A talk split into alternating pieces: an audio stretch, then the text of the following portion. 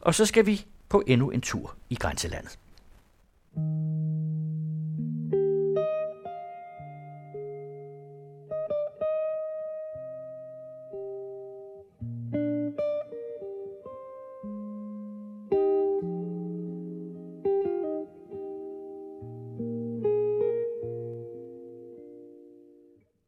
Velkommen til Grænselandet, og velkommen til det syvende program i serien Grænselandshistorier, der produceres med tilskud fra Grænseforeningen, og hvor jeg, Jørgen Johansen, besøger en række erindringssteder mellem Kongeåen og Ejderen sammen med Finslumstrup. I Flensborg fører vandringen af hovedgaden til Helligåndskirken med Bjørn Nørgaards udsmykning, og videre frem til Flensborg Hus og Flensborg Kirkegård med Istedløven. Finn Slumstrup, vi sidder her i Helligåndskirken i Flensborg. Og det er en meget smuk kirke, og den er blevet endnu smukkere. Ja, det er den bestemt. Øh, jeg synes, vi skulle starte vores, vores øh, Flensborg-tur her i Helligåndskirken, fordi det skal også med i vores historie, at der jo er en, øh, en dansk kirke i Sydslesvig. Og den danske kirke i Sydslesvig, det er altså meget mere end Helligåndskirken. Kirken er over hele øh, Sydslesvig. Der er mange kirker, men der er også mange kirkesteder, for, fordi det danske mindretal holder gudstjenester, hvor en sal i, øh, i en skole øh, laves om til et, et gudstjenesterum. Det kan være meget enkelt. Men, men der hvor et af de steder, for der er selvfølgelig flere øh, kirker, øh, Øh, der er en mere, en fin dansk kirke her også i, i Flensborg fra en nyere tid. Øh, men Helligåndskirken, det er, det er sådan den danske hovedkirke. Det er en kirke, der går helt tilbage til 12-1300-tallet. Øh, vi ved, at der har været holdt dansk gudstjeneste i Helligåndskirken uafbrudt siden 1588. Og det mærkelige ved den her kirke er så, at det er virkelig danskernes kirke. Og det bliver det på en måde, der meget symbolsk viser, hvor godt øh, det lykkedes efterhånden at få et, et fint forhold mellem dansk og tysk, fordi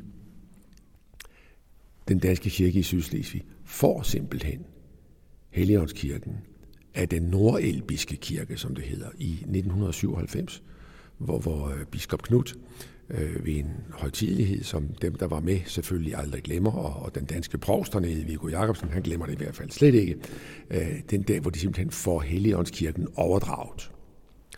Øh, Helligåndskirken er i sin tid bygget øh, ved siden af et gammelt hospital, og der var luft til begge sider.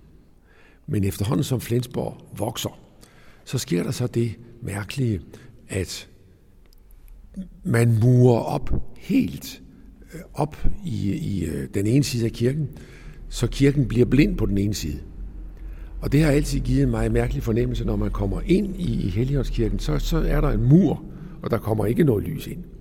Over fra den anden side, der, der vælger lyset ind fra høje gotiske vinduer, og om bag ved de smukke alter er der også vinduer. Men den her har været blind. Og det har så været en drøm i, i øh, ja, i virkelig i mange år om ikke det kunne lade sig gøre at gøre noget ved det. Øh, og det er så lykkedes nu, og det er i virkeligheden den seneste store danske kirkeudsmykning. Og det er skammeligt, at øh, den øh, gik i fuldstændig stillhed stort set nord for grænsen. På trods af, at man fra kirkens side havde sendt masser af pressemeddelelser ud.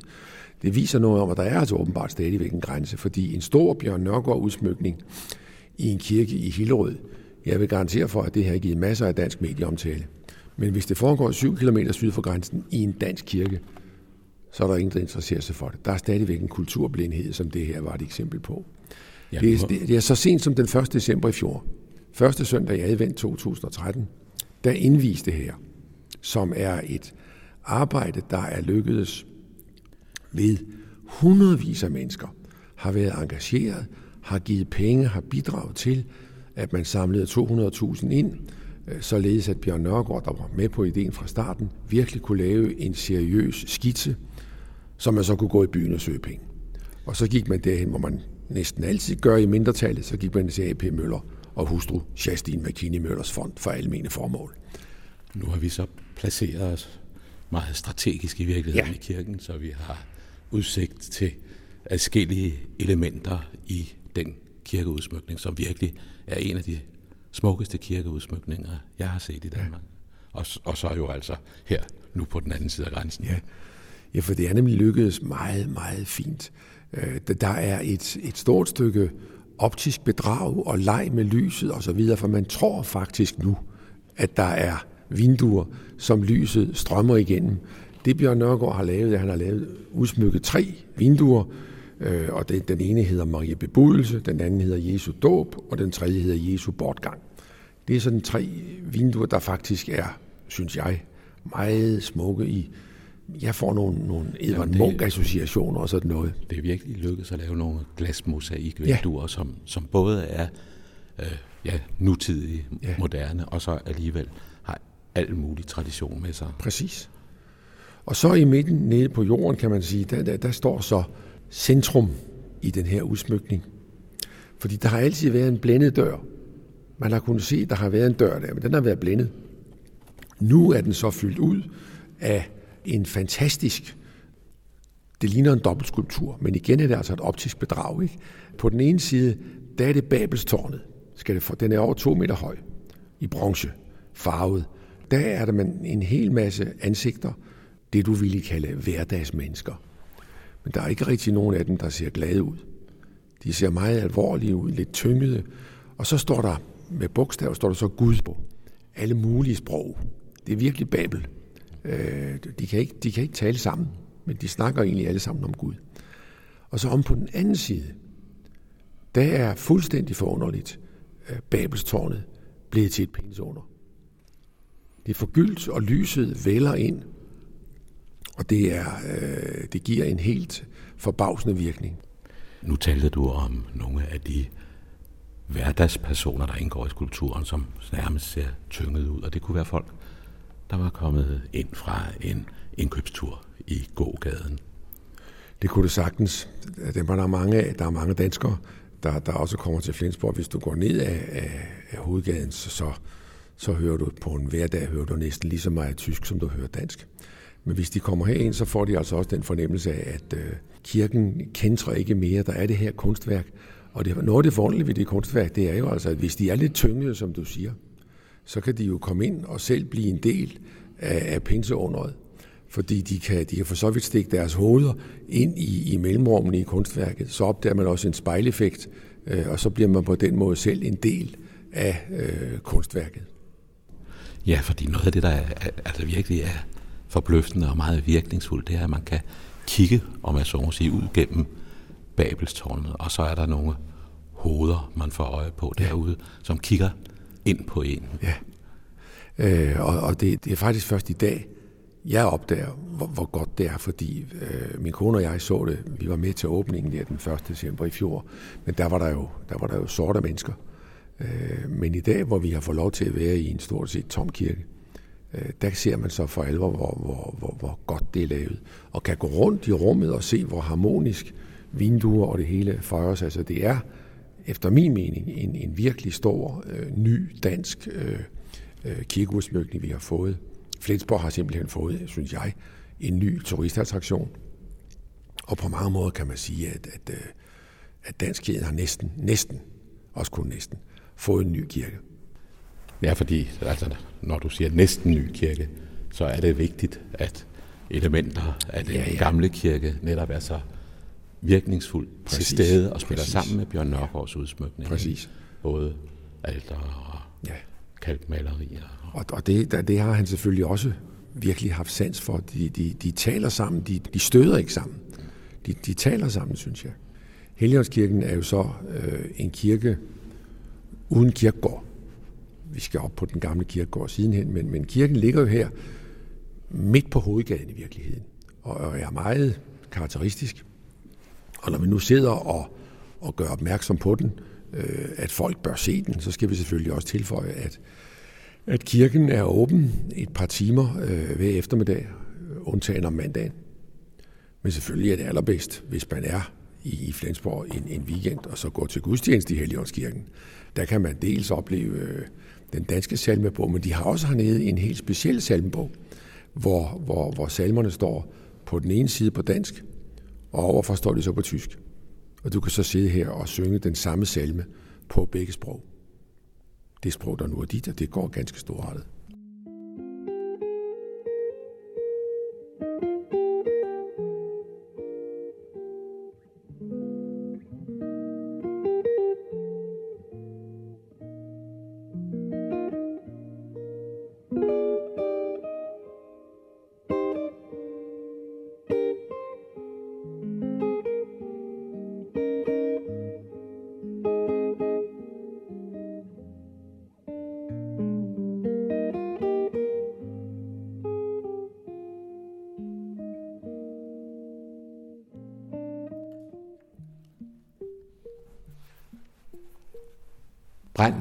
Af ler fra Danmarks jord. Rejst som borg ved Flensborg Fjord, trykkede vi rigets tag. Duborg sejnede i grus, nu som sten i Flensborg hus.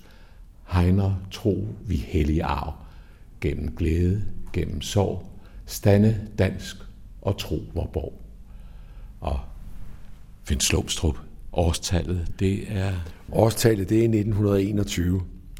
Vi har nu bevæget os fra øh, Helligåndskirken, gået op af, af Storegade, der bliver til Nørregade, og heroppe i Nørregade, der har vi så hovedkvarteret for det danske mindretalsarbejde. Vi har passeret aktivitetshuset, vi har passeret det store danske centralbibliotek, og nu sidder vi så på Flensborghus.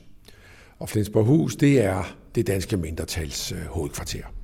Her har Sydslesvigsk Forening den store danske kulturelle forening, sit generalsekretariat, øh, og her er der flere andre organisationer, der også har til huse.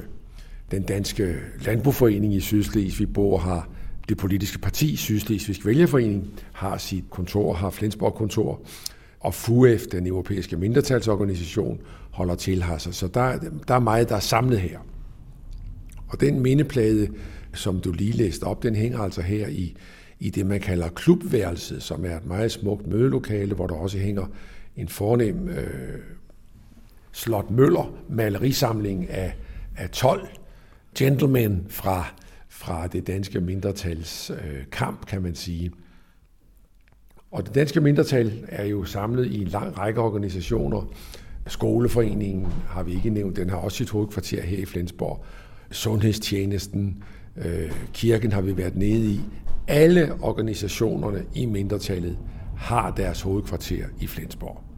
Flensborg var jo også det store, store stridens æble netop i 1919, 20, 21, da afstemningerne op til genforeningen fandt sted. Den store diskussion stod om, hvor skal grænsen mellem afstemningszone 1 og afstemningszone 2 trækkes. Spørgsmål. Skal vi have Flensborg med i zone 1? Fordi så var man næsten sikker på, at så blev Flensborg dansk. Eller skulle den ligge nede på den anden side af linjen og være i zone 2, og så var det jo ikke sikkert, at Flensborg kom med til Danmark. Og det var så præcis det, der skete, da afstemningen så fandt sted, øh, hvor man havde en, en øh, afstemning i zone 1 den, den 10. februar 1920, altså fra Kongeåen og ned til den nuværende grænse, hvor resultatet blev 75 procent stemte dansk og 25 procent stemte tysk. Hernede i zone 2, som altså går her fra den nuværende grænse og ned til omkring øh, Dannevirke, der blev stemmetallet 80-20. 80 procent tysk, 20 procent dansk. Undtagen i Flensborg. 75 procent tysk, 25 procent dansk. Og det har faktisk holdt sig lige siden. Øh, det var dengang en, en utrolig smerte for de mange danske i Flensborg, at de ikke kom med, og det var en, i Danmark var det en strid, der var mindst lige så voldsom som spørgsmålet ja eller nej til fællesmarkedet mange år senere.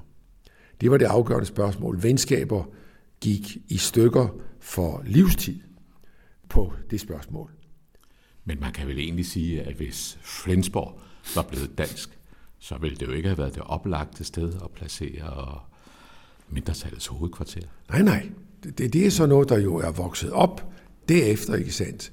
At, at man indser, okay, det, vi, vi må fortsætte med at være under tysk herredømme. øh, som man jo havde været siden 1864. Det skulle man så være fortsat. Spørgsmålet om Flensborgs og mere af Sydslesvigs genforening med Danmark dukkede op igen efter 2. verdenskrig. Der dukker spørgsmålet op en gang til, øh, og bliver jo altså to gange i 1900-tallet, der er grænsespørgsmålet det mest varme emne i dansk politik. Det er der slet ingen tvivl om. Og vi er jo sådan, så en, en regering må jo gå af i 1947 på et mistillidsvotum, fordi Knud Christensen-regeringen ikke kunne opgive tanken om en genforening med det, der lå syd for grænsen, mens Folketingets store flertal helt klart fastholdt, at grænsen ligger fast. Og det har jo sammen med folkenes selvbestemmelsesret, man viste godt, at, at flertallet var tysk, samtidig med, at dengang var Sydslesvig jo, om jeg så må sige, ikke noget at samle på. I 100.000 vis af flygtninge østfra var jo presset op her, og landet var sønderbombet osv. osv. Og derfor var det jo lige fra starten et hovedanlæggende for samlingsregeringen efter krigen og fastslå, at grænsen ligger fast. Og modstandsbevægelsen var jo også enig i, at, at grænsen skulle ligge fast. Og det har den så gjort siden. Øh, og meget af det danske arbejde er så kørt herfra, især det kulturelle arbejde, ikke sandt? med biblioteket lige over på den anden side.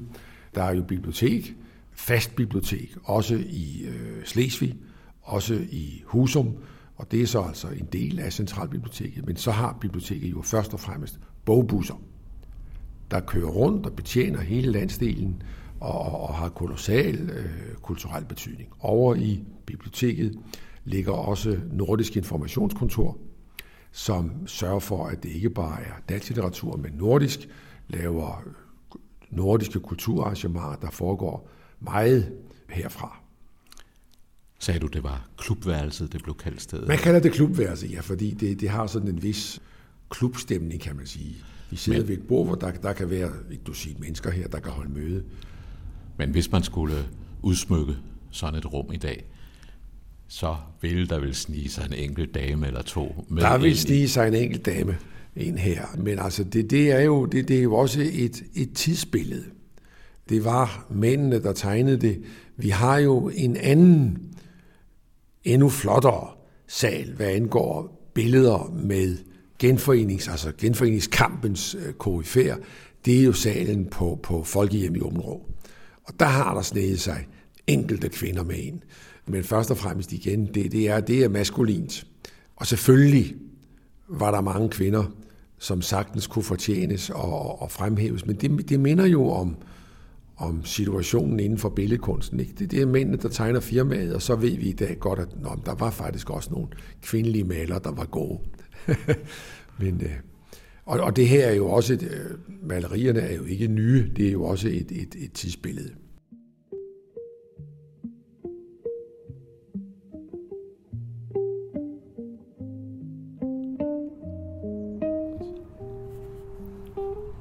Finn Slumstrup. Uh, vi sidder bogstaveligt talt i skyggen af Istedløven det må man sige. på toppen af Flensborg. Ja, det gør vi. Vi er kørt op på det, der hedder Museumsbjerget, og det er fordi det store øh, museum, øh, Kulturhistorisk Museum, Kunstmuseum ligger lige heroppe. Heroppe ligger i øvrigt også lige ved siden af os, ligger hovedkvarteret for Dansk Skoleforening. Og heroppe anlagde man i 1811 en kirkegård. Man flyttede, det var sådan oplysningstiden, man flyttede kirkegårdene ud af byen.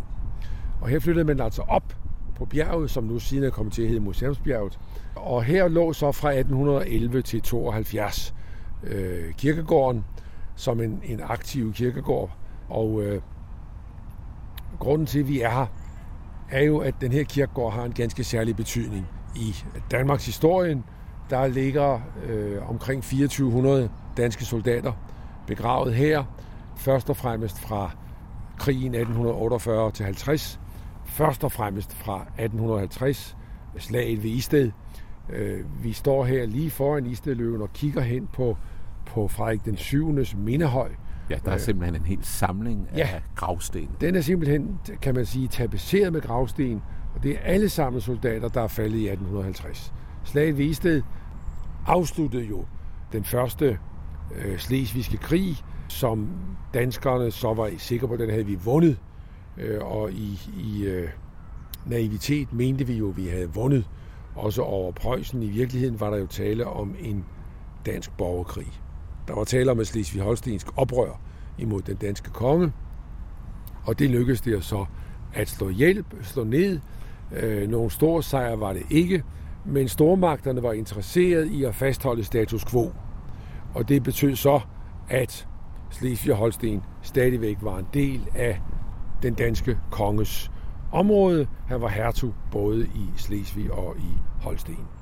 For at vise den danske styrke øh, i en periode der efter 1850, hvor spændingerne imellem dansk og tysk vokser og vokser, så er det så, Bissen laver den berømte statue af Isteløven, der rejses her på den gamle kirkegård, virkelig som et dansk sejrsmonument.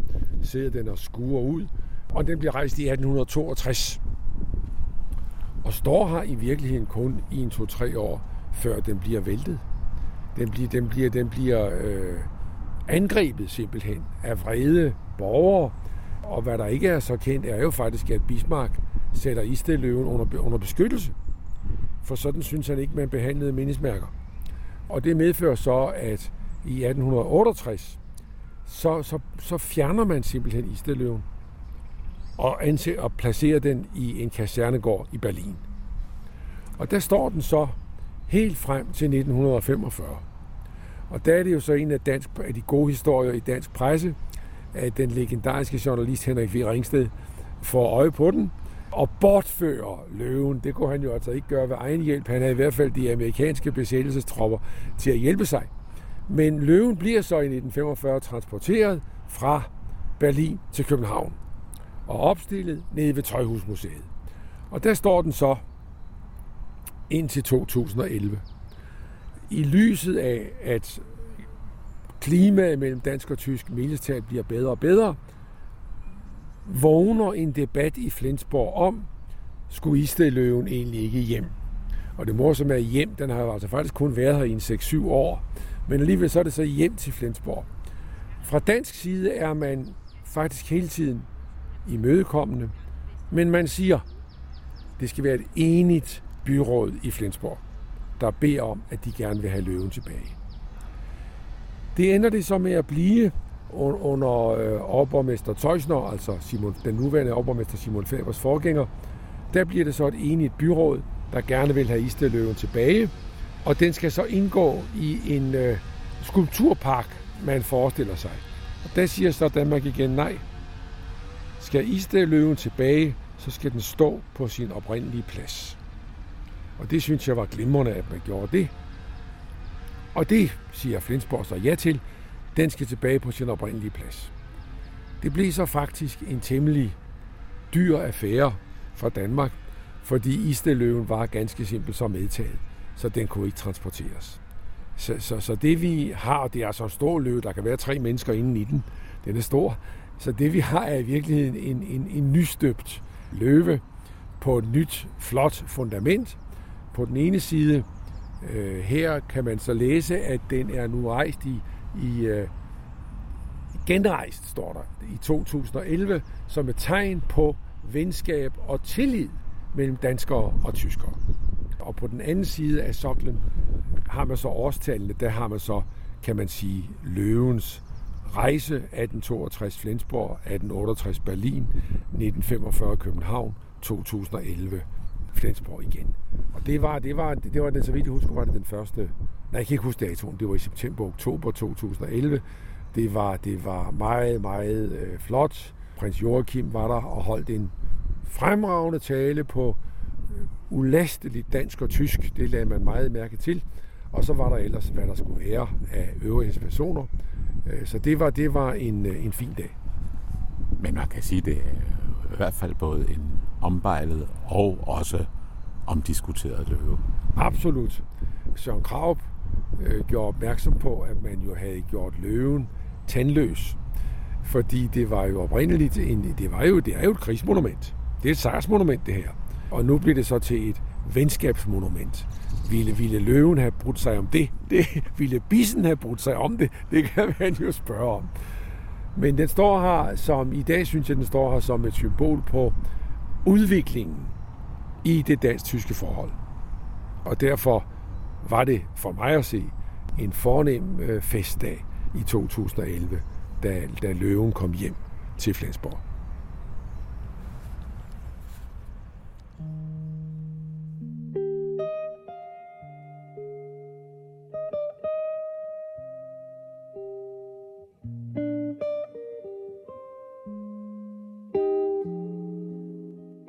For foden af Istedløven og til tonerne af Valdemar Rasmussens musik slutter det syvende program i serien Grænselandshistorier, der produceres med tilskud fra Grænseforeningen. Og Finn Slumstrup og jeg fortsætter rejsen i grænselandet med kursen mod Husum.